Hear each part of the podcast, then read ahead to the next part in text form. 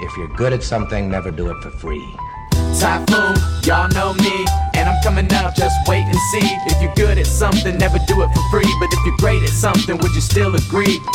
Typhoon, y'all know me, and I'm coming up, just wait and see. If you're good at something, never do it for free. But if you're great at something, would you still agree? Hey guys, So welcome back to Kevin and the Wu Tang Clan, and I feel like we're on a roll right now, uh, posting podcasts more consistently, and of course, who else other to well other than to welcome Andrew Ramondi. Thanks for coming back on. I think this is like three in a row in like what within the span of a month and a half or two months Yeah, or so. I basically, I, yeah, I think this is the third podcast we've done since the start of the playoffs, or like around then. So, so yeah, but uh, it's the you know it's the most exciting time of the year. I've certainly been watching um the most basketball that I have like at all. Like I definitely watch more basketball during the playoffs than I did the entire regular season, in part because my favorite team was so bad. But uh it's been interesting to and we've been texting so much that I feel like we're like, you know, why not get some of the thoughts out on the pod. So happy to happy to be here, man.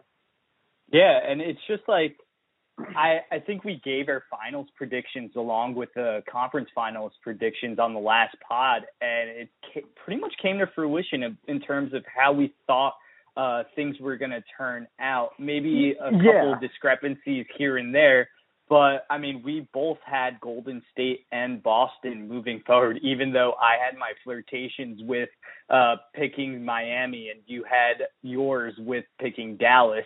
Um, but we pretty much predicted both of those series correctly.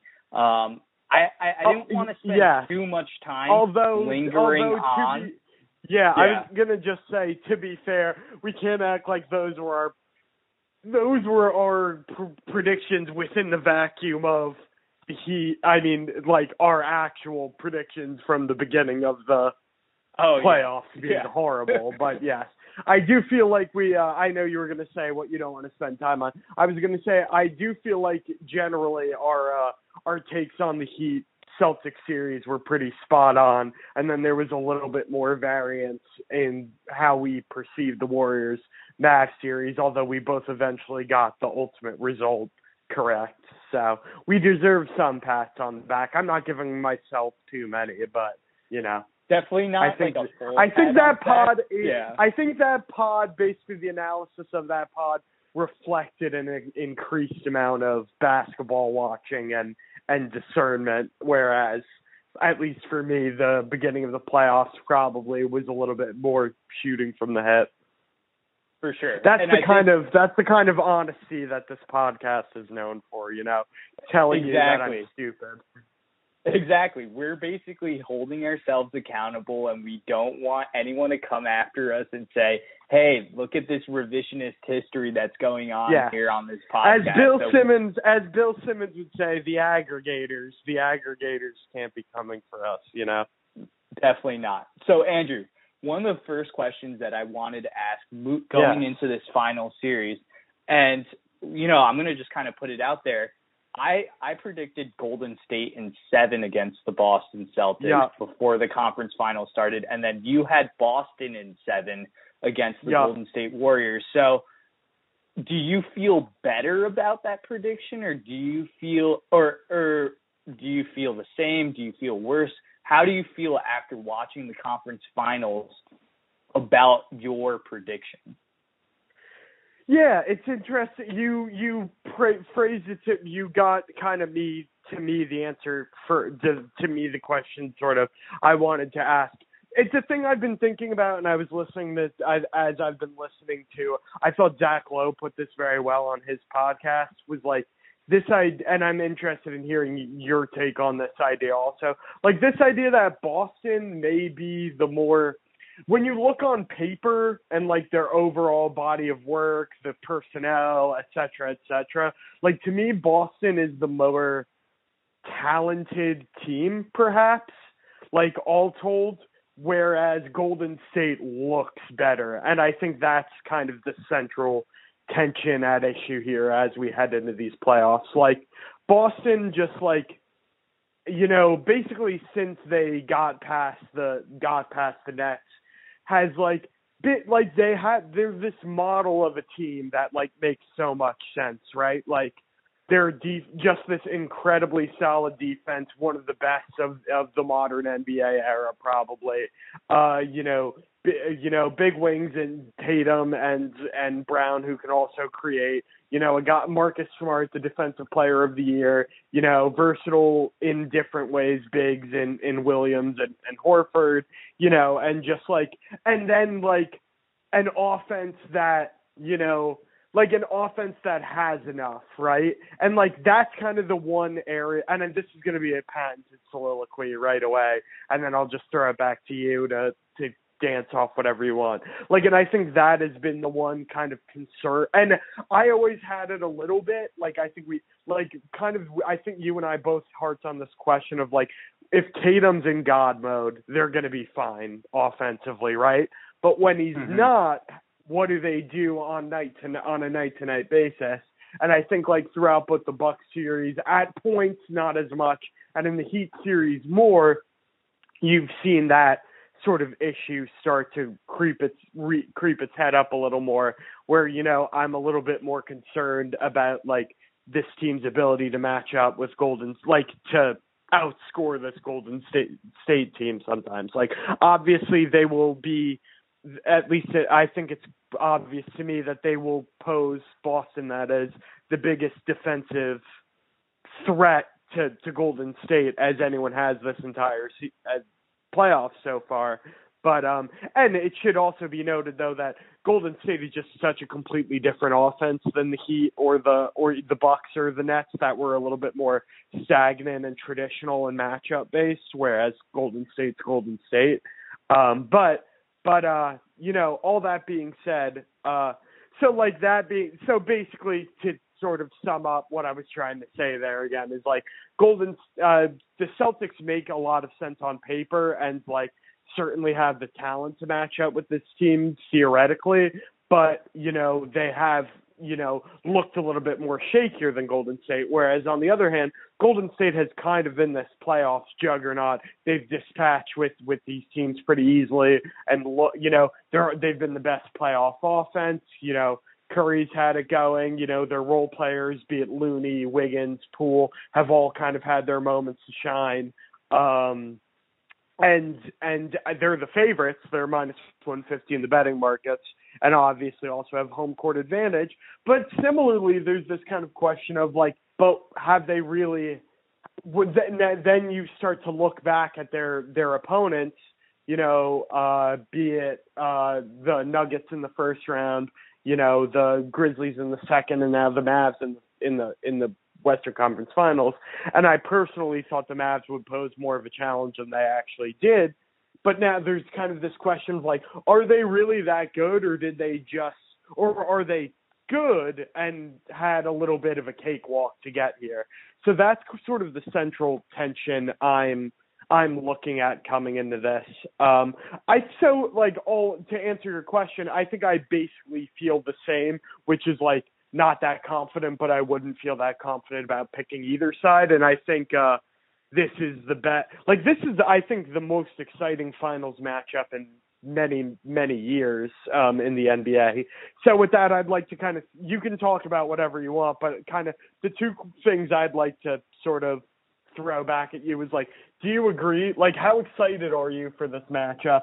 And two, like, what do you make of my central idea of the kind of talent versus experience, or the overall talent versus sort of playoff examples uh, question? Who who who do you kind of favor? Yeah, and I think I mean you posed two really interesting questions, I guess, or or points. And I'll take the first one in terms of how excited I am. I think this is the best possible series we were going to get from the Western and Eastern Conference uh, finals possibilities. And I was really excited that it turned out this way because it feels like, to me, this is the most unpredictable finals or, or Sure. in terms of like not knowing who's going to be able to come on top. It it feels like Yeah. it's almost a coin flip in some ways. Yeah. And and and and maybe the betting markets are favoring the Warriors basically um, based on past experience or past precedent, um, where a lot of I guess Vegas and what they're kind of doing is hoping that all this public money is going to be going on the Warriors and hope hopefully trying to attract um, maybe what maybe to bet on Boston a little bit more. I, I think that's probably my guess on that. And then in terms of just like excitement in terms of like playing styles and stuff like that, I think it's going to be super fascinating to see how this Golden State team attacks this really good defensive team in Boston. And I, I, I think the the previous matchups like the Giannis matchup in in round two, like for that matchup it was pretty much give the ball to Giannis and let's see what he can do. And then yeah. where and then like even in even in the last round, like I thought Boston started to get a little bit more exposed, even though, like, even though I clearly thought Boston was better than Miami, I just felt yeah. like that Miami. I couldn't believe that Miami team was in this in the series. Honestly, with mm-hmm. the way their offense was was kind of struggling throughout the series, and a lot of these players were in and out. Tyler Herro didn't really produce Correct. much in the in the last couple games, and Jimmy Butler was just unreal in the past two games. So that was pretty that was pretty interesting to see. But this Warriors offense is so so different, like you mentioned, in terms of that motion offense that you're having Curry and Klay kind of come off of these picks, um, running guys off of the picks to you know doing curls and all those things that uh, the these deadly shooters are going to do to be able to get open. And I I'm, curious how Boston defends that because they have the talent to match up with um, Golden State. And then it kind of bleeds into that second point, like you were saying, um, about whether or not um, Boston's talent um, matches up against maybe Golden State's experience. And and I guess it's kind of like throwing back this hypothetical to you, Andrew. Like if Golden State didn't have this championship pedigree, are yeah. do you feel like do you feel like Boston's favored? Because I feel like Boston would be favored. And it's it's maybe because Golden State kind of had a cakewalk through through the Western Conference and um they it didn't seem like they were really challenged. It didn't seem like they could have.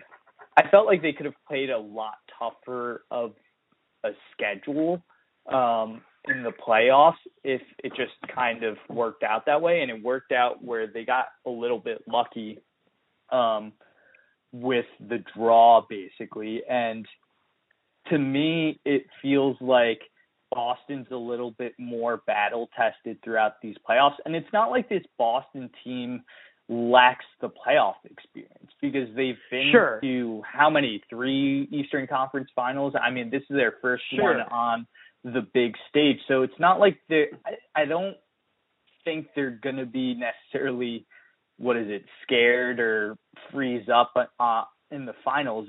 To me, it to me it seems like I'm really curious how Golden State's Golden State defends this Boston team. Um, just in turn, it seems like Wiggins is probably going to be on Tatum, especially with how sure. Wiggins was on Doncic, and it's not like Wiggins really like stopped to Doncic, but it's he slowed him down a little bit. It seemed like, and he um, held his own. I think would be he held his like own, if yeah. you if you play out like uh if you do one of those like bell curves of like the all the possible outcomes. Like that was a top. If you were a Warrior fan, that was like a top twenty five percent outcome. You know what I For mean? sure, like sure. it's not Yeah. like they locked him up and he didn't get his, but like you know, all things considered, that was about in, that was certainly in the in the top quartile of of of you know defensive performances you could have helped hoped for and uh you know, just you can keep going, but like I I just wanted to like I was pretty fucking impressed with with the Warriors defensively in that series overall, Mm-hmm. and perhaps Yeah. that came from and perhaps that came from uh taking too like I think I definitely looking back took too much away from the Sun series and mistook a couple players getting hot for or like I think you had al- your your central tenet of like but who is the other who were the other guys held true? And I they really couldn't do it by committee in the way I thought they were going to. But like just as a quick example like I really didn't think Looney was going to be much of a factor in the Mavs series and he was just very very good. He was able to pretty much hold his own in every game and like in that uh in that last game especially what was was it 5 or 6 I don't even remember 5 Uh, five, yeah. yeah, in game five, like his offense, like it's his having him there, just like for just what he added to that team in terms of like offensive rebounding, like just put the Mavs at such a disadvantage that they never really seemed to to get much of a rhythm. Uh, but yeah, sorry, continue on. I just wanted to stick that in there before we moved away from from the Mavs series into the Yeah, yeah. finals. Yeah, yeah, and I. I What were you like- asking me? I forgot. No, I, I what I was asking you was pretty much like if this Golden State team didn't have that championship Oh, yeah. pedigree of like the three finals, uh, or Correct. the you know the six Yeah, out would of they be favored? finals, would they be favored, or is this, or is it kind of looked upon them? Are are they looked upon favorably just because? Oh, they got Steph. They have Draymond. They have Klay. Um, they have that championship medal that they can rely on and and that's something that can't be quantified necessarily other Sure. than like all right they're minus 150 favorites Yeah. Well, I mean, for one thing, they're at home. Uh, and I, like, I know that's kind of a boring, like, shortcutting around your, and I will try and address your points, but like, I do think them being at home, even at all things being equal, I think them being at home should give them a little bit of an advantage. And especially because, and I thought Lowe also made this, like, when Lowe said this, I thought it made a lot of sense. Like, game one, like the Celtics are just going to be at such a disadvantage in game one, like having to adapt, go from like as you correctly pointed out, the ma- the Heat, the Heat without Herro and like in with these varying injuries, like Lowry wasn't able to really do much in the series. Uh, you know, Bam and Jimmy both had varying levels of in of injury at at times during the series. I think they both missed at least one game. Uh, obviously, like you said, Butler was spectacular down the stretch, and uh, I would have. I loved uh, uh, Tim. Like I always love the contrarian, like because they voted on MVPs of the series. Uh, I, they voted on MVPs of the series uh, in the finals. Eastern Conference in the conference finals for the first time ever, and I love myself a contrarian vote for the guy on the losing team pick. Like I'm trying to think, was Mm. it 15, what was the year where like there was uh, the idea that LeBron should still win Finals MVP? I don't know if it i was think that was the 17 iggy or series was that the iggy series yes, yes. So what was that? Yeah. 15, right? So i think that was like 15 I- yeah yeah, so like I'm always a fan of like I would have voted for LeBron in 15, and I like pro- I think Tim Bontemps of ESPN did was the only one who did this, but like I would have totally voted for Jimmy Butler as MVP of the of MVP of the series. I always think it's really stupid that the with it's the most val like what would that series like if you Tatum won right like if you remove Tatum from that series and play it out what the the Celtics probably win in like five or like the Heat don't have a chance without Jimmy Butler in that series. So I don't know. That's sure. just, that's a whole different thing, but but put a pin in it. Uh, but the point you were making, the point and the point I was trying to make about adjustments, game one, Warriors being favored. Um, is that basically transitioning from that offense, which was literally like, um, let's pound the air out of the ball for 22 seconds and then Jimmy do something, you know, like transitioning to that from this to this Warriors offense where there's so much backside action, one mistake, you know, and you're fucked, like all that. Like Mm. certainly the Celtics are as as to be clear, the Celtics are as up for like you look up and down at the players who are going to be on the floor at any given time, and at this point, I think you have to say that extends to a guy like Grant Williams, who has been like one of the kind of, you know, stars for lack of a better word of this of the Celtics playoff run. Like, and they're you think they'll all be capable, but there's still there's still something of an, an adjustment that that takes place. So I think for that, like the being at home and sort of that that difference in play style, I think the Warriors are to be favored in game one, and therefore it does make sense to me that they're favored in this series. But I, I do agree with you that like I do think there's a I think a lot of stock is being put in the in the championship pedigree to be sure. Um, and I think also a lot of stock is being put in the ease. I think a lot of stock has been being. I think a thing that's like adding to that idea is the ease with which the Warriors have have rolled through this series because I've certainly found myself thinking, and I think a lot of people find themselves thinking, like, well, the Warriors are back, right? You know what mm, I mean? Like yeah. they're rolling. You know, this is we're basically picking up. We're like, and it will be interesting if they win. Is this team is like a continuation of the dynasty, and the years were a blip, or like is this seen as kind of its new thing, or is it? I guess like a thing you would compare it to is kind of like that last Spurs championship when when they right. beat the Heat, where they had kind of like always still been good, but they had gone up. And obviously, they aren't quite like a guy like Curry isn't quite at, like a guy like Draymond is somewhat a pro. They're not as old as guys like Duncan and Parker were when that when that last Spurs playoff one. Uh, and you know, but and they had a guy like Kawhi Leonard who you know there really is no Poole as good as he is certainly not at a direct analog. Once again, another I do like my tangents here, but they're they they are distracting tangents. The point I'm trying to make is like I do think the historical metal ha- has sort of fused itself with their success in this playoff run and I think you do pose an interesting question that's hard to interrogate of like should we be taking that at face value or should we be kind of deconstructing it more?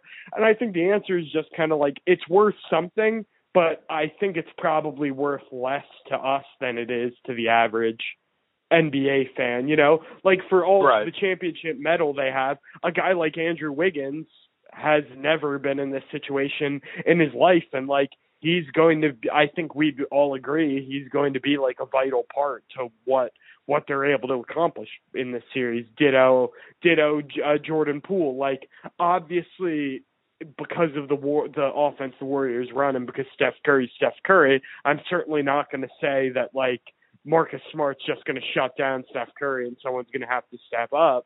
But you know, Klay, I Klay's been fine in this playoffs, and this was something I kind of brought up during the Mavs series, and and will not quite double down on, but just like at some point there these other guys are going to have to like I think more than in the previous iteration of the Warriors are going to have to have their moments and that that still it doesn't like remain a question meaning that I'm doubtful that it'll happen but like eventually these X factor as in most finals that aren't blowouts like all these different X factors do do play a role and I'm eager to to to kind of see what happens in that front.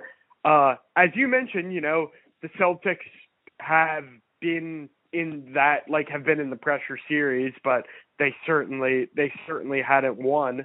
Uh, I think the Tatum is going to be you know, and maybe I'll toss this back to you to give your your thoughts on this as well. Volley this back to you with whatever else you want to talk about. Like, what do you expect from Tatum in this series? Like, this is you know this is kind of your guy like we've seen him like we saw him real like we've kind of seen it all in my opinion during this playoffs he's never been like super bad uh by any stretch but we've kind of seen him take over and be that sort of MVP caliber player that that um that that you would expect him to be like do, do you think you know do you think he needs to be the distinct MVP of the series for the Celtics to win? And do you think he's capable of doing that? I think that's a good way of framing the question. Yeah, and then I guess the you know like kind of make the Warriors point about the home thing. Yeah, like they're not, I'm they're they're hearing what you have to say about mean, that. Go ahead. they're nine and zero in the playoffs at home. So like Yeah. they're they're they they definitely have a distinct advantage at home. So I I feel like that's kind of it totally makes sense in terms of why they're favored and um I I just don't think like once once the series starts that I don't know if that's really going to come into play in terms of that championship like experience, but I don't know, maybe that maybe that does. It's not like it's not like Boston doesn't have experience uh experienced players and I would say they might have like outside of the top 3 for the Warriors they Boston's pretty on par with most of their most of like Golden State's roster in terms of experience. So I don't think they're necessarily too worried about it, but I do think the home thing is definitely more of a more of a more of a thing in Golden State's favor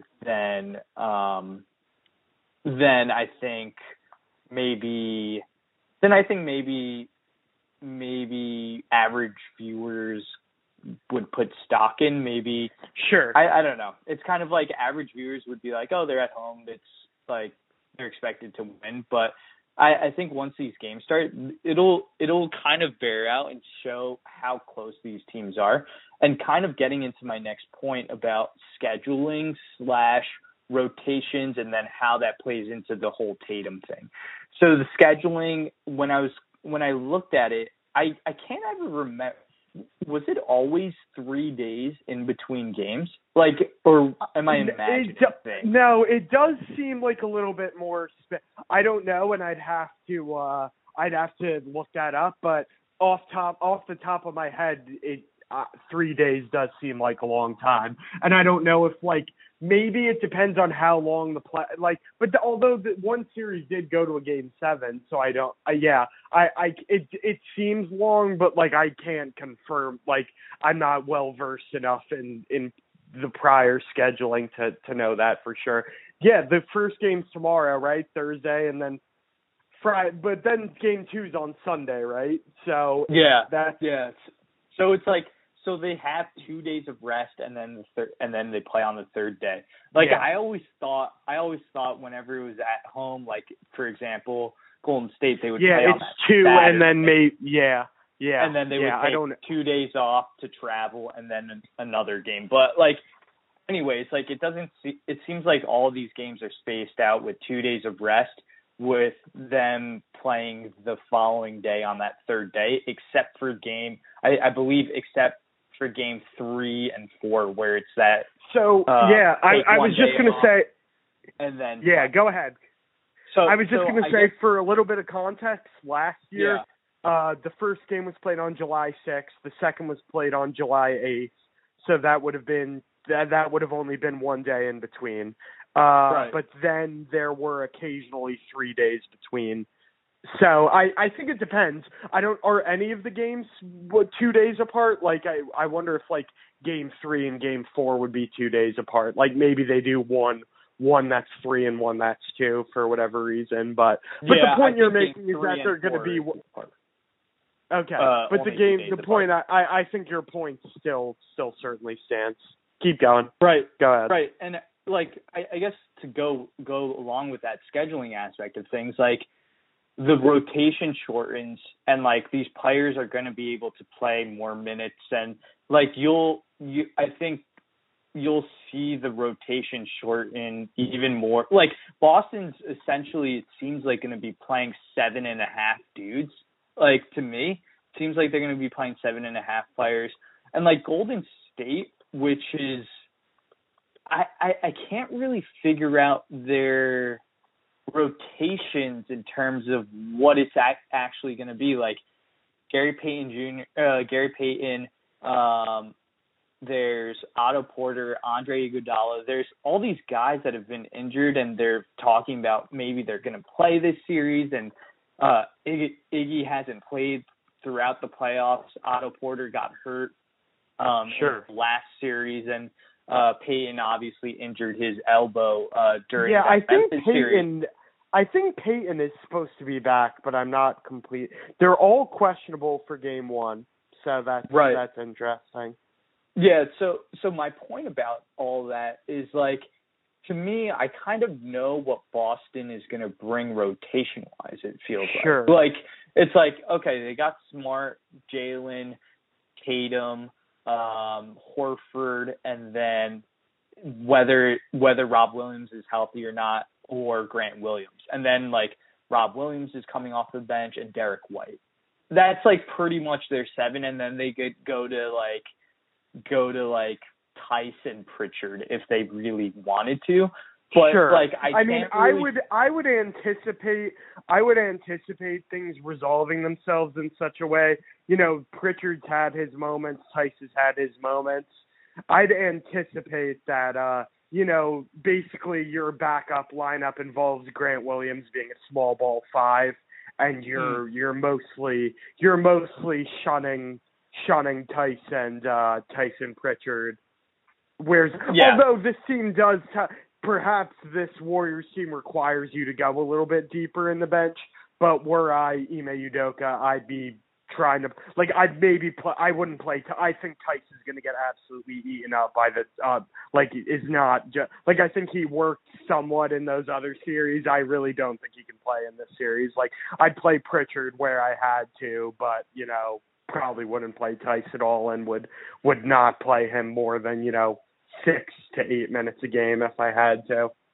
yeah, I, and I totally minutes agree. I just, the right, right, and I, I I do wonder how long the bot like Boston keeps their bigs on the floor and they they kind of keep that big lineup in because when you know Miami's a pretty small team and Yeah. they they stayed big and it, they they had Horford and Williams out there together a lot of the time. Um, Yeah, I don't They they yeah. they they downshifted sometimes and then they put Grant in for in for uh Rob Williams. And like to me I, I'm curious how long they stay with maybe a big lineup, especially against like death lineup 2.0. Well, you uh, can't. Yeah, I was going to say. I think for the Warriors. as uh, yeah. as as uh, as uh, as Zach Lowe calls it, the pool party lineup.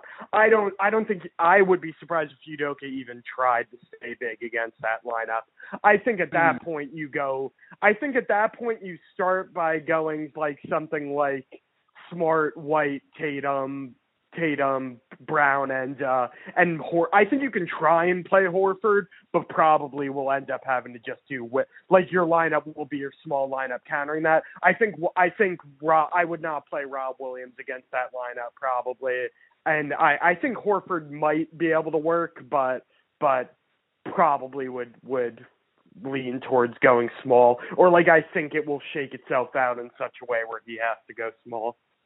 Right, and then I like with all of that, like if they decide to go small, like I think Tatum's role within that offense gets magnified in terms Mm. of like is he going to be able to make the right decisions and it seems like they don't like it's a lot of like isolation um with No, Tatum that well, like, yeah, that's it's the like thing. Yes, right, Tatum yeah. bail us out and then This is the with, like, problem. yeah. six to eight seconds on the shot clock.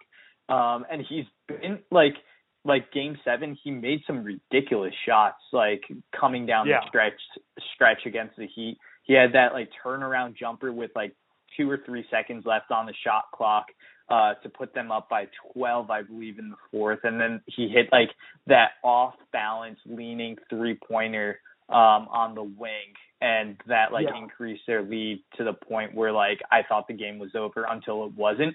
But like he's been making some ridiculous shots. Like I'm thinking back to like round two in Milwaukee, like I think it was game six, I believe, um, where he was just like or maybe it was game five or six, but he was going ridiculous. Or it might have been that closing game, but he was making a ton of shots. So like if Tatum is able to be is is able to do all of those things, like like it doesn't seem like he can be stopped, but I'm curious how like Golden State defends him. Like it seems like they're gonna kind of put like Draymond on in like a roaming role like he's done Yeah. throughout his career, and then just put Wiggins on Tatum, and then like Draymond's gonna pick his spots as to as to when he can come and help. So like if it's someone like Draymond is helping off of like a Horford or someone like that, like this is where this is where Boston really is going to have to maybe like like have Grant Williams stake at like be in the corner and hopefully he hits 35 to 40% of his threes uh Yeah. from the corner and that's probably the hope.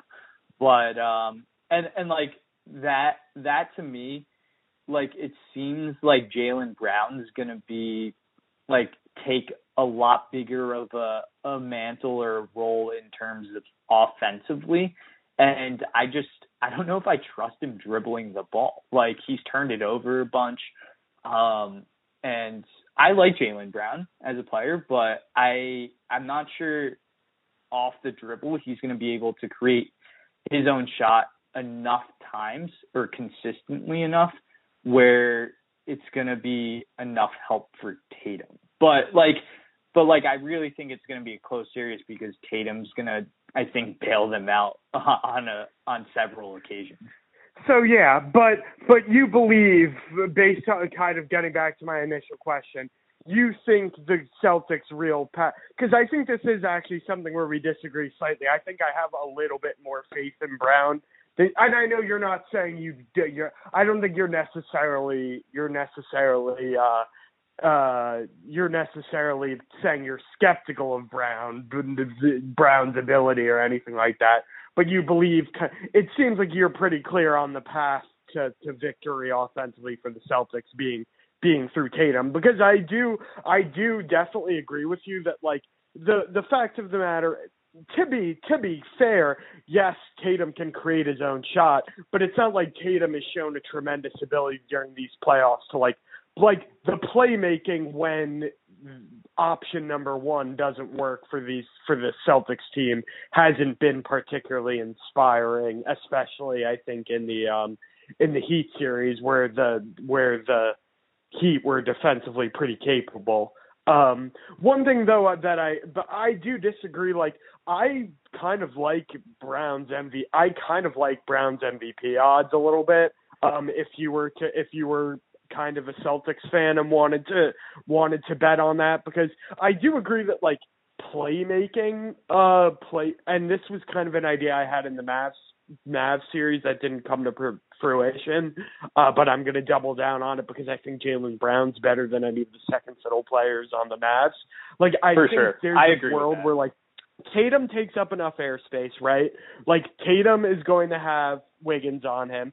So let's even like assume Wiggins does like the same job he did on Luka to Tatum. And you're right, Draymond's going to be in this in this kind of roaming role and we'll be able to kind of come over and probably defend the rim or like, you know, go flying out to Grant Williams or whatever the fuck whatever happens on any given possession.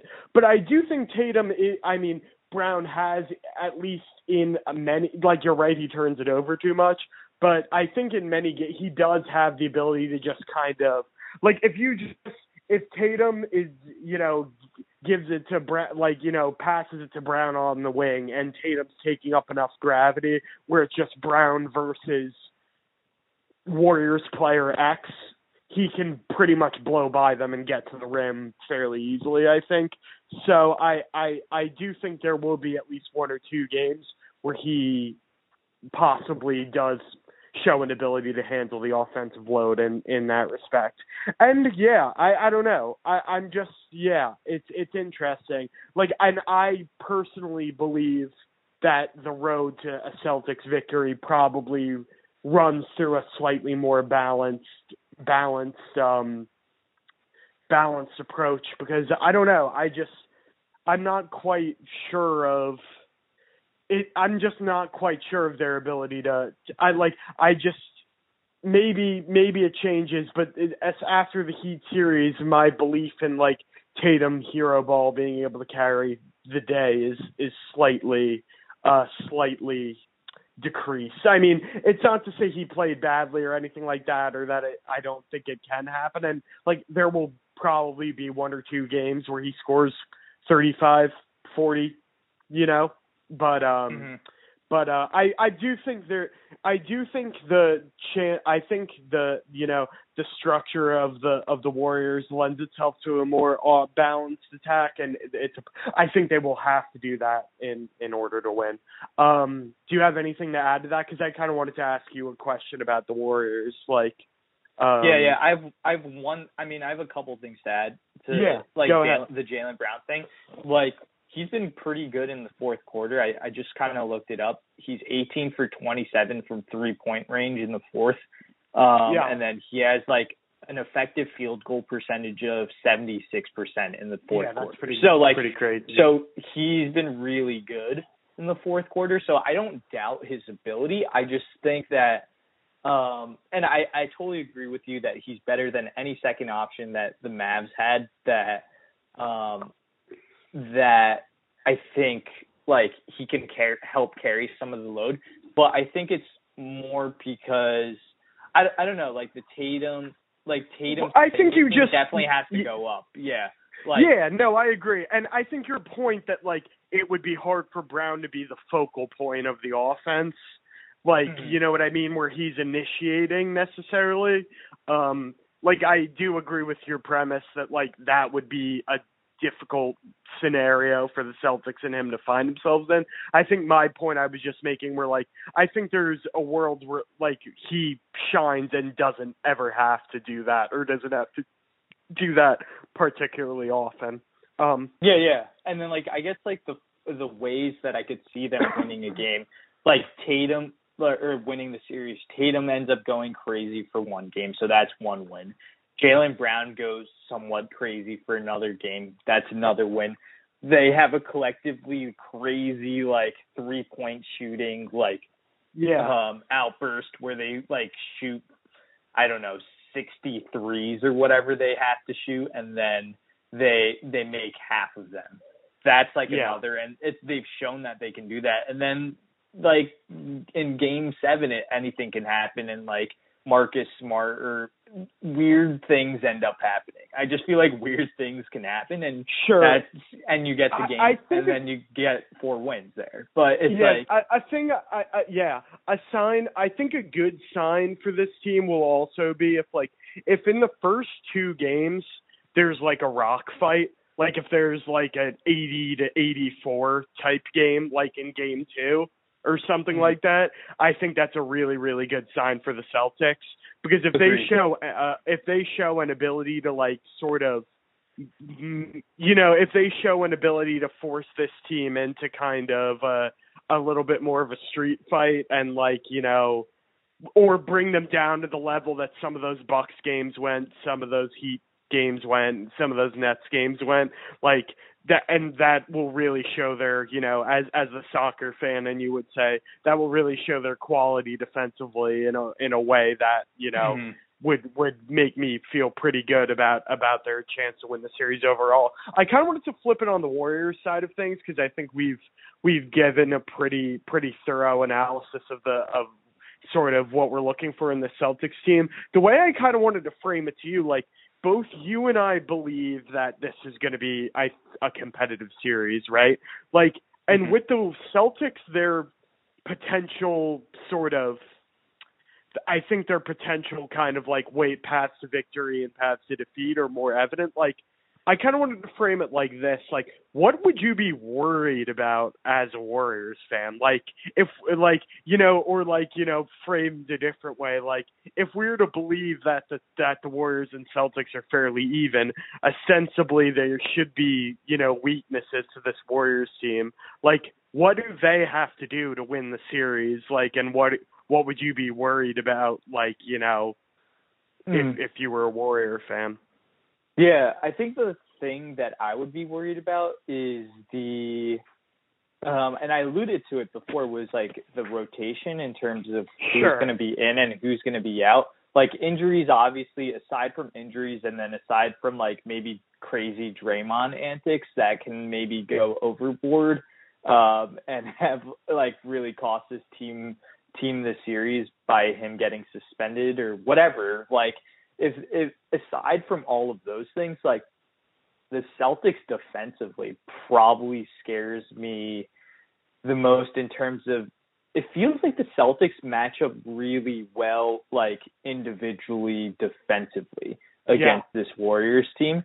That I agree. like like like Marcus Smart, defensive player of the year, he's put on Curry. Like he gets put on Curry.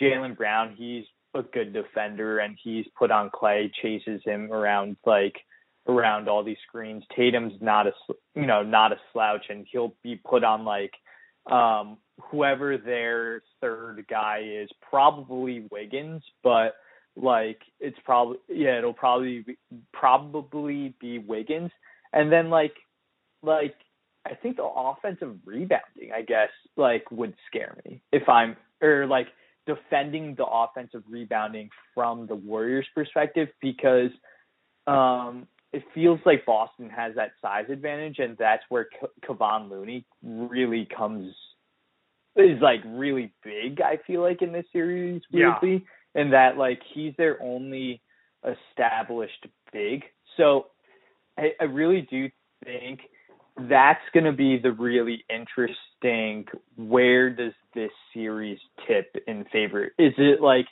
does do the celtics are the celtics able to play their big guys on the floor enough to the point where they're not getting smoked defensively um, by that by that death 3.0 lineup or the pool party lineup? Like are are they going to are they going to be able to do that? Or is Golden State gonna be able to hold up defensively by by basically keeping that rebounding margin close enough that they're not getting killed on the offensive boards where they can take advantage um, on on the offensive side of things um, against the Celtics. I feel like that's to me that's the clear key to this to this series because there's no natural big uh, backup big for um Kevon Looney. I mean, Draymond is like that, you know, the small ball five, but even Yeah, and I mean they went get- to they went to they went to Bjelica some as a backup big in the uh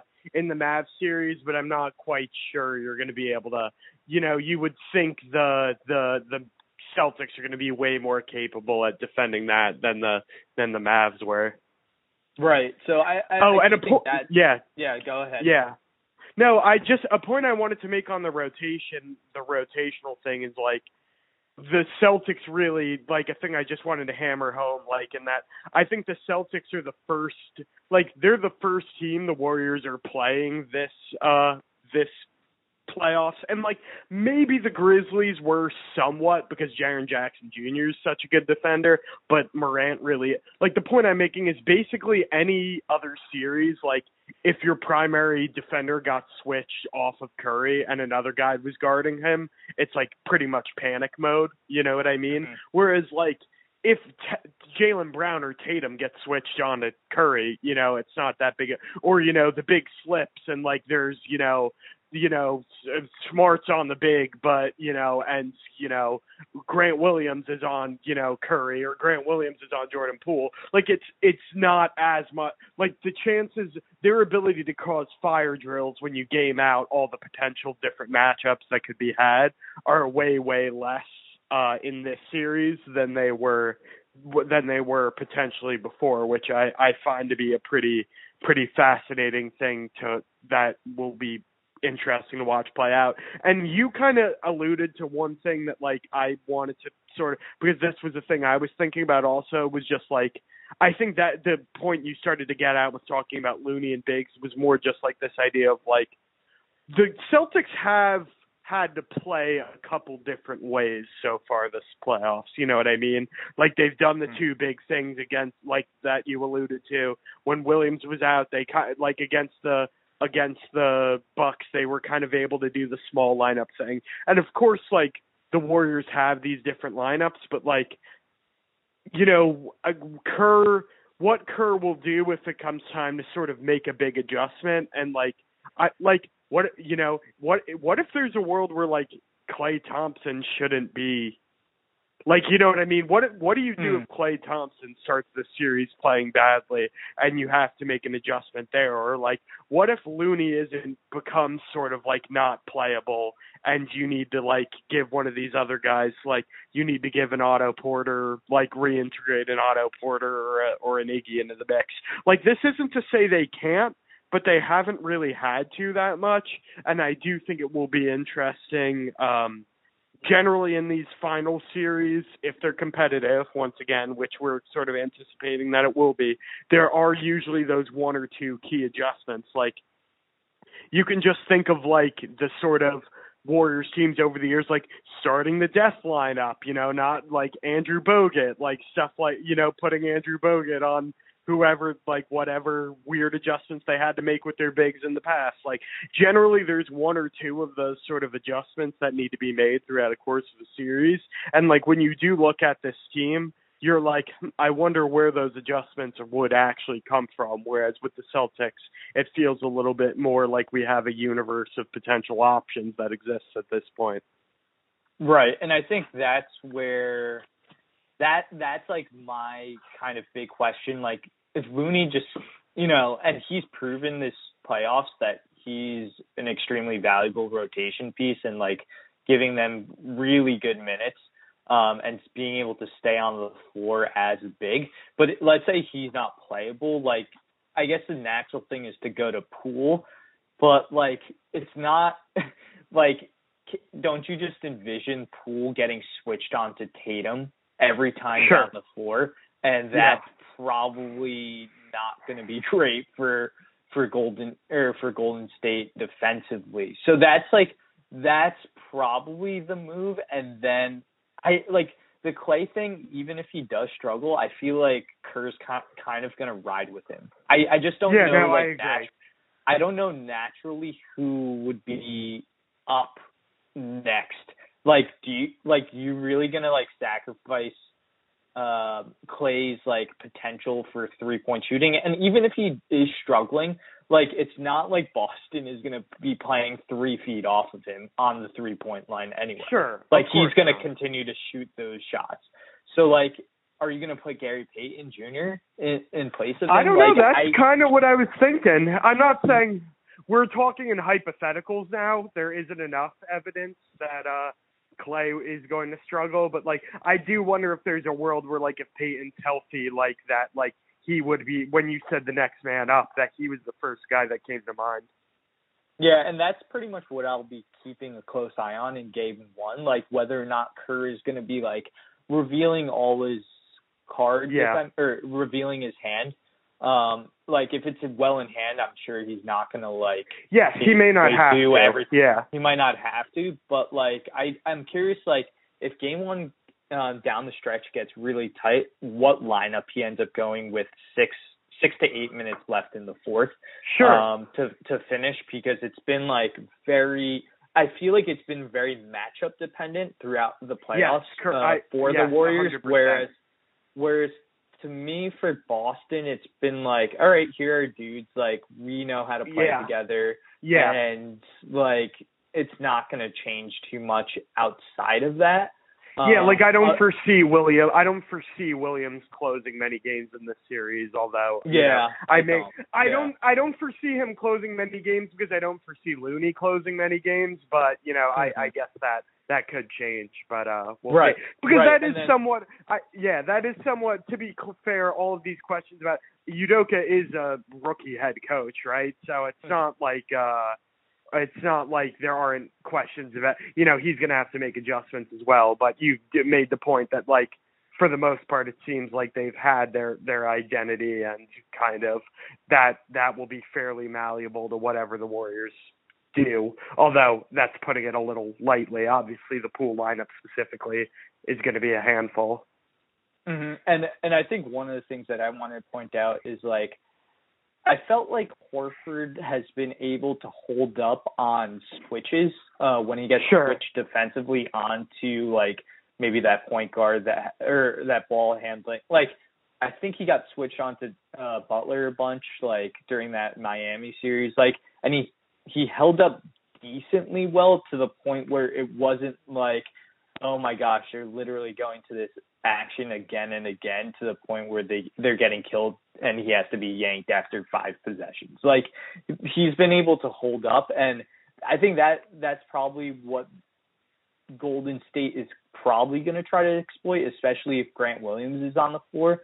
Like from one through four, Smart, Brown, Tatum, Williams, like those four guys are going to be able to stay in front of Curry relatively decently, as well as you can uh, uh, in front of someone that's that skilled uh, ball handling wise. It's the key is like whether or not Horford's going to be able to do that on a consistent basis.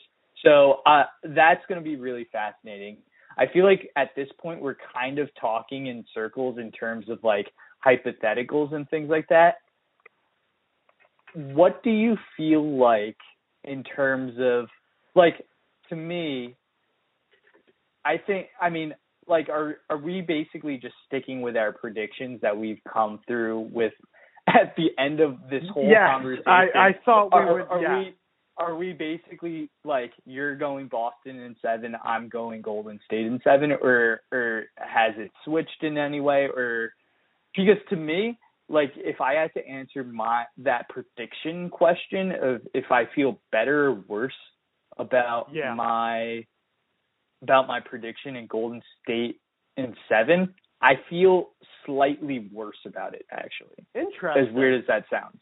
Because I Interesting, because I was yeah. yeah I do, Yeah, I go do ahead. Think no, I do think that Boston consistency rotation wise, I just feel like they they have this weird chemistry together. It seems like, and I'm and I'm a little worried rotation wise for Golden State in terms of let's say if one of these guys like and namely Looney can't be playing on the floor, is Poole is it as simple as Poole just going in and and taking that those minutes, or Yeah, is I mean, there going to yeah. be some type of mm-hmm. like mix and match of like Payton comes in, Otto Porter comes in, Bjelica, like I, I I'm not sure if like if they can't figure out like who that maybe sixth seventh guy is, um, then or that seventh guy is, maybe that's where my hands kind of go up in the air. But sure. I mean, that's maybe like me feeling one percent, one to five percent Yeah. worse about my Yeah. prediction. But that's yeah, that's kind of like yeah. maybe the anxiety slash concern kind of coming. No, I I hear you. Well, a thing I uh, a thing I um a thing I would just say in response to that is like, and it's not an answer per se, but like I think how early Kerr has to go to the pool. Like if game one's close and he kind of like hits the pool, like pretend like the panic button and the pool button are kind of the same thing. Like if he Mhm. has to go to that lineup in game one and it doesn't really work, then like I'd I'd be concerned. But like it's possible that doesn't come for a while, especially like like as you've kind of pointed out, the Celtics have played like the Celtics do like they have the ability to go small, but they've favored playing bigs.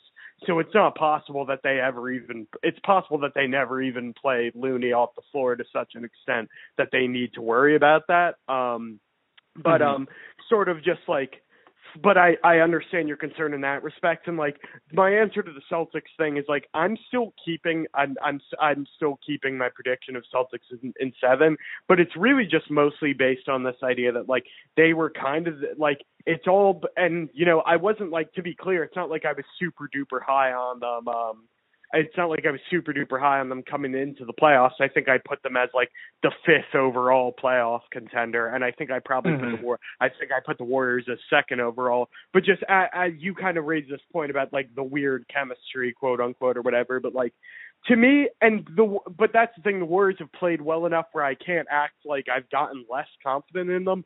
But the Celtics have just like it's like they were kind of the best team in the regular season.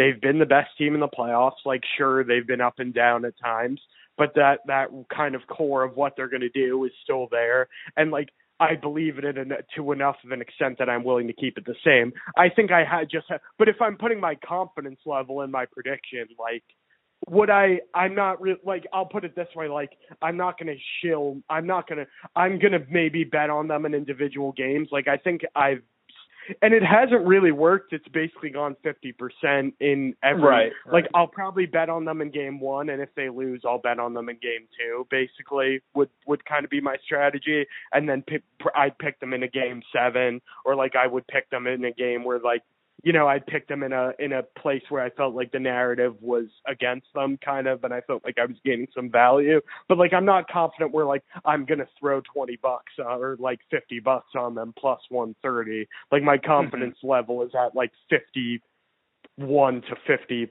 five percent basically, because it's kind of interesting. Like you're talking about like these new questions you're having like t- like if you look at the Celtics side is just easy. Like it's like well if they kind of get bogged down offensively and have trouble they're going to be fucked.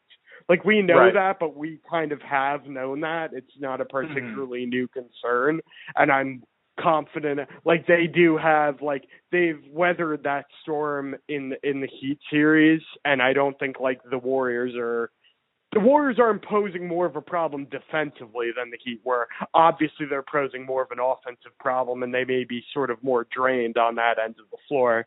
But it's just not as, uh, not as, not as, uh, like it's not a thing that like where I feel like some new challenge in that regard is going to be posed, and that's that's why I feel comfortable keeping it the same. So, are you sticking like as we kind of as we Yeah, kind of wrap as we wrap up, like yeah, yeah. are you are you I'll stick I'm sticking with Celtics in 7 like are you going to jump ship? Or are you going to stay Warriors in 7 and if you are taking the Warriors like I think this would be the first time we were like split in a finals. Like do we put like do we make come up with some kind of fun? Like what can we can we bet on this in in some way? What do we what do we do here Yeah, I Are feel, you sticking so with the I'm- so I'm I'm, sticking with the Warriors in seven. Um, Okay. And this this is the first time we're split on a. Uh, it feels like in a like ever in a like. I a- think ever. series. I think we both. I think we both liked the. I think we both liked the Bucks last year. I think we Yeah. both liked the Raptors. Um, I think that, and those are the only two finals we've ever picked. I think, right? Yeah. So I think this is So- the first finals that we're we're splitting. Um and yeah, I'm I'm going Warriors in seven. All right, Like so- needs to be put on the so how about this?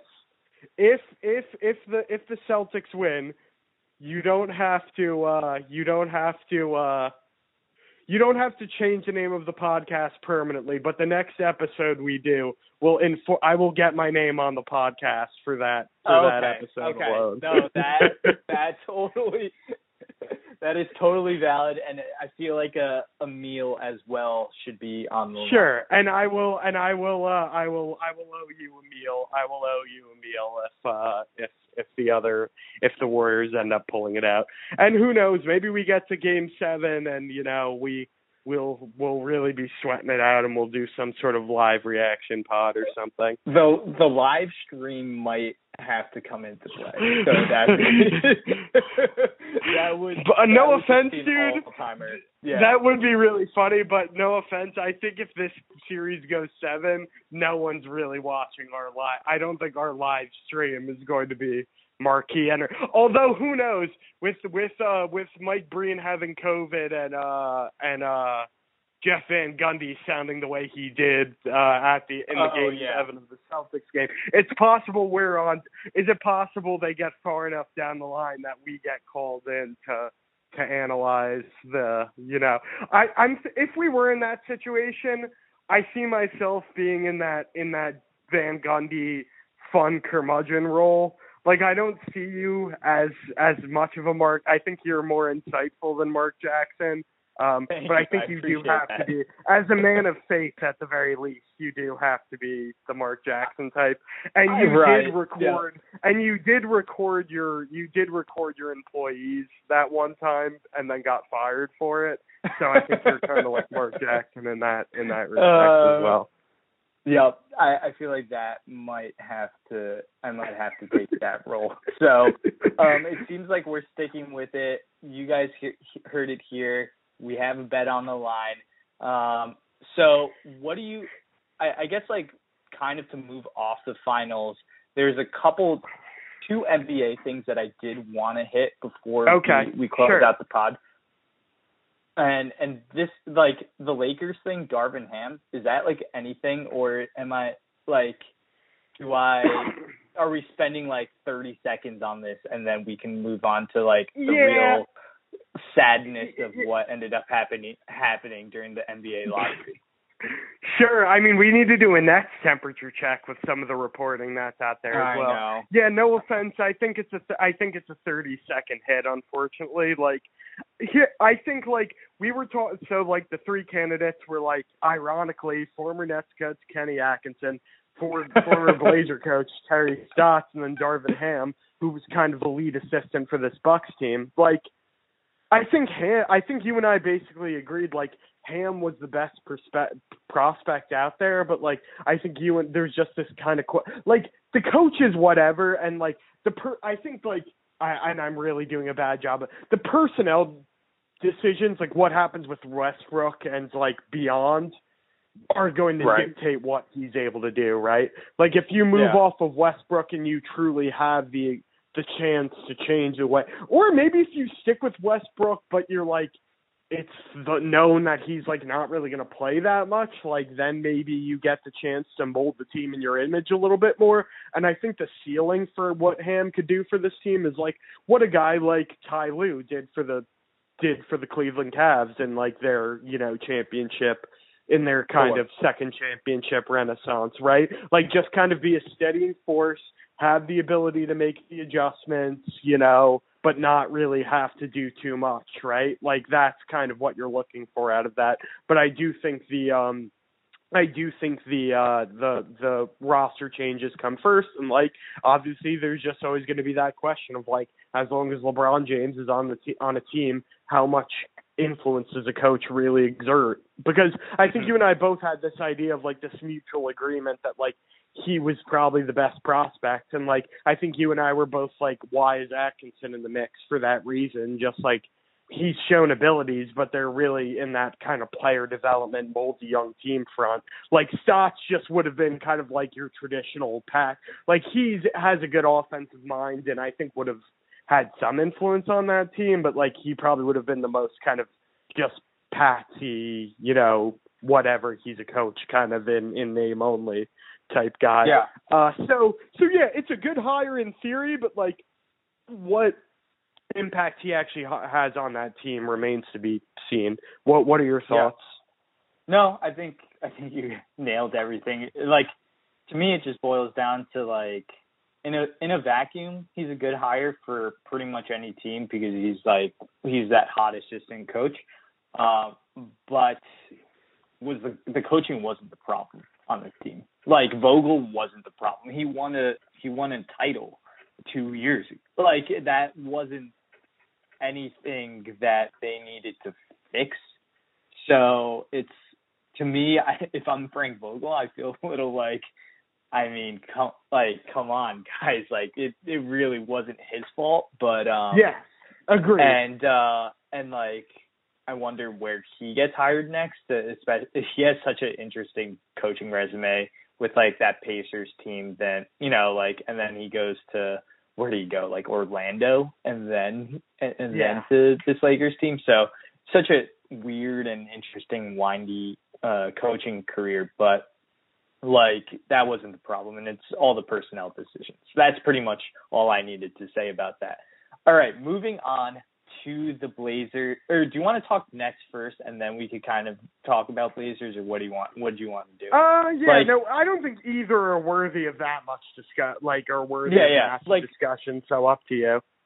I can go Nets first, and it's just like, yeah, reports came out, Kyrie's not signed. like, like they're not going to sign Kyrie to this max deal, and I don't really know what is going to happen in the future of this team. Yeah. Like KD's kind of been like, yeah, we're boys still. Like, I don't know. It just seems like, like whatever happens off, you know, off the court. Yeah, let me just throw two que- it's let me just throw two questions at you real quick that I'm literally interested in knowing. Like one is like what percent chance do you like wh- what percent chance do you put it at that like this team actually gets blown up and like uh, yeah, do you think there's actually a chance that things get blown up and two is more like what do you actually want to see happen this off season in Brooklyn? I mean, when Kyrie's on the floor, he's a good player. Like that's like that can't be argued. Like no, all, of course, all the stats and things like that. It's like everything else that the the the stuff about him not being able to show up on a consistent basis. That's the problem here. And like if you're Joe Tsai, you don't want to be paying someone that you're not exactly sure if they're going to show up to work on and like you're going to p- commit that future and that much money to them. Um but like his his value's probably at an all time low, right? Like I don't know. Like I, I'm not exactly sure what you could get for him on the trade market.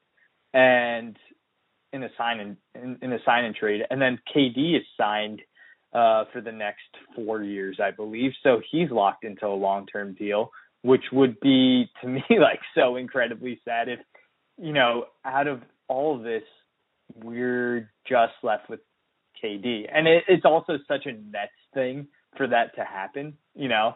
As, as soon as like the as soon as Boston makes the finals, um the Nets are left with one of these three guys that um at the end of the year. So I to me the percentage is like genuinely probably like 55 to 60% that he stays, but maybe at like a shortened deal type of thing. But I don't know. I really have no idea. Um, and it seems like to me what the Nets organizations kind of had they're sick of it basically. They're just kind of tired of like yeah dealing with everything and they just want a direct slash clear answer of what's gonna happen with Kyrie. So I don't know. I don't really know. Like it seems like Kyrie wants to stay in terms of wants to be a net, but on his terms. And so that doesn't seem like it's going to work out. And I don't really know, like, I don't really know what they can get for him. That's the thing. Like, what do you, if you're another GM of the team, what are you trading for Kyrie Irving? Yeah, I have no idea. Yeah, so I'm like, sure we'll see this. I, I I'm sure we'll yeah. see this borne out as the as the as the off season goes on. I mean, I personally see this all being like, of course, there's going to be some discontent and stuff like that after a season like this. You know, Yeah. like I think the status quo will. I think it's like as you kind of said, like, or I think you've kind of alluded to, like this idea that like no one's really happy about it, but at the end of the day, maintaining the status quo and running it back with with you know the addition of Simmons or whatever is probably the probably the best the best uh case scenario for all all parties involved and I I I feel like that's likely where things will end up despite Fully the. And, and, despite and, like, the we're in, like, grumblings. Yeah, we're basically in a holding pattern. I feel like Yeah. until more information comes out. All right, so we're turning to the Portland Trailblazers. Um, Andrew, our podcast did not work uh, give the requisite amount of good juju to the to the Yeah. Blazers um future uh draft pick our our our suit our uh, so yeah. our, our our spin of the of the uh random I, I don't know the random generator or random pick generator we didn't Yeah. get the number two pick in real so I life want to so yeah, uh, I want to tell to you me. a story. talk to me. I want to tell you Yeah. yeah, I want to tell you a story about I think this can pretty much sum it all up and then we can do 2 minutes on what they should do.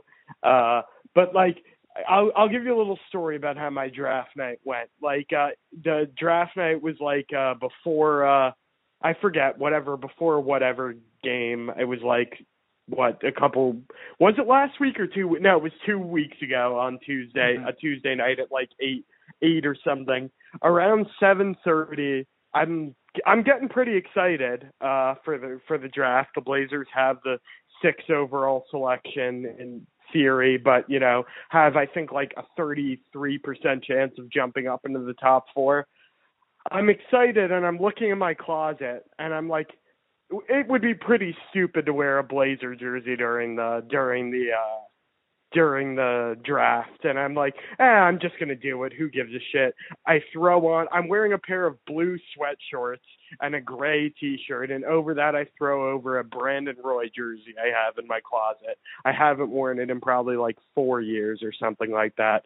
Um I go sit down in my living room and first first and foremost, as the draft is about to start, I look out my window and see pointing through my window up my buddy Kevin McCarthy and his girlfriend and his girlfriend's sister who's in town and they're walking to a bar and happen to be walking like they were probably walking past our apartment and like you know I think my friend was like oh look there's where you know Andrew lives and like pointed in and saw me.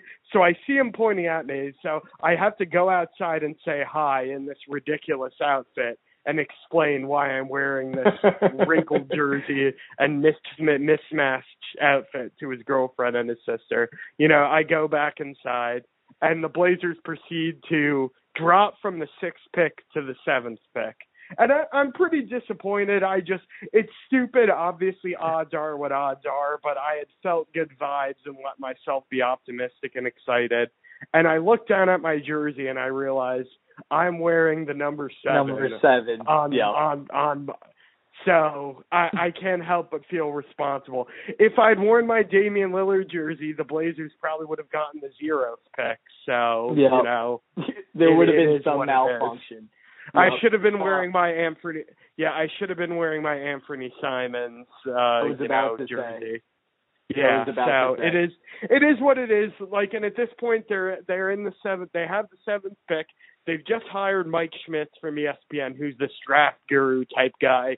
So that denotes to me that they're going to be taking a long, a long, hard look at actually drafting with this pick, or at least, you know, doing their due diligence and scouting it. We will see what happens. I don't have any strong, real opinions on the player type. Uh, you know, and the trade front, I think stuff will burble out. I heard stuff about OG and Anunoby today, although it would really surprise me if he were actually available.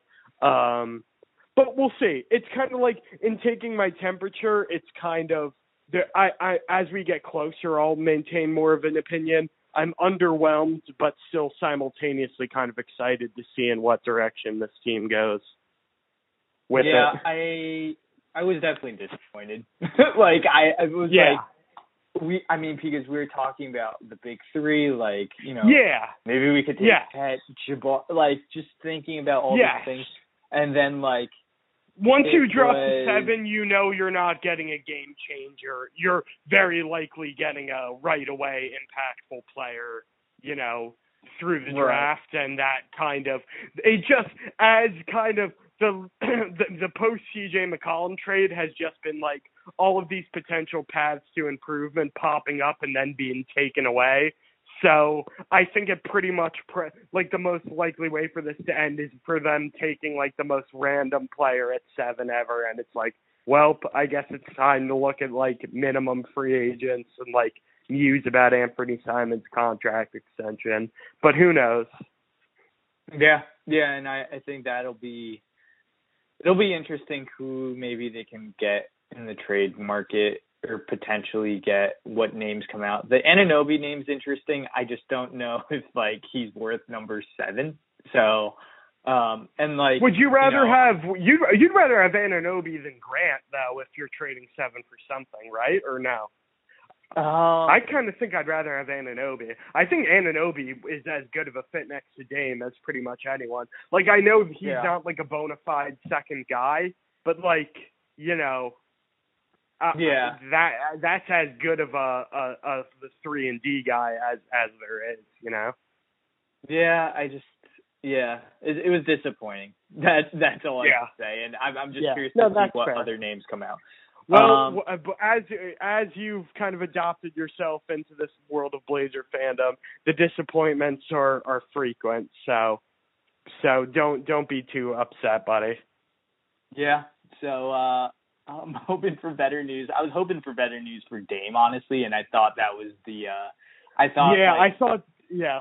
that was gonna be like the thing that some type of like good luck was on the Yeah. um it was side, pretty but it was pretty funny and we got to wrap up i got to go but uh th- it was kind of funny like the kings who were right before the blazers jumped up which is why they fell to 7 and Mhm. him and sabonis were sitting next to each other and uh S- Sabonis after they got it like smiled and said he said something and got a laugh and I'm almost positive like Dame looked at him and was like, "You motherfucker" or something Yeah. along those Yeah. lines. Yeah.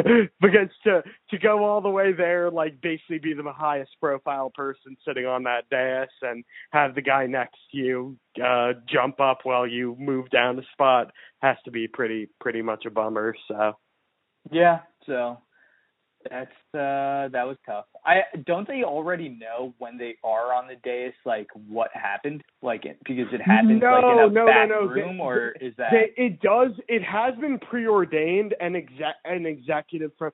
So like someone like Joe Cronin, Joe Cronin was Knows, probably okay. back in that room and knows what happens. But as it's being revealed to the people in the room and on the the, room? They don't like know. I think it's like a thing where Got like it, got it. after that happens, those people are released and whatever. But I think I the see, only I see. people who know are sequestered in that room at the time. So. Right, right. Yeah. Okay. Well, that's pretty much all I wanted to touch upon. But um, Yeah, man. anyways, we're Uh, we're in for a really exciting uh finals it seems like and um let's see what ends up happening and uh what happens to our bet. So uh Andrew, thanks again for for coming back on and maybe next time it's gonna be Andrew Ramondi and I I don't even know what I was gonna try yeah, to come we'll, up we'll with, but like we'll figure it out. it, we got to let the the idea marinate a little bit. But um, yeah, It may not come to that. Anytime, buddy. come to that. Yeah, no problem.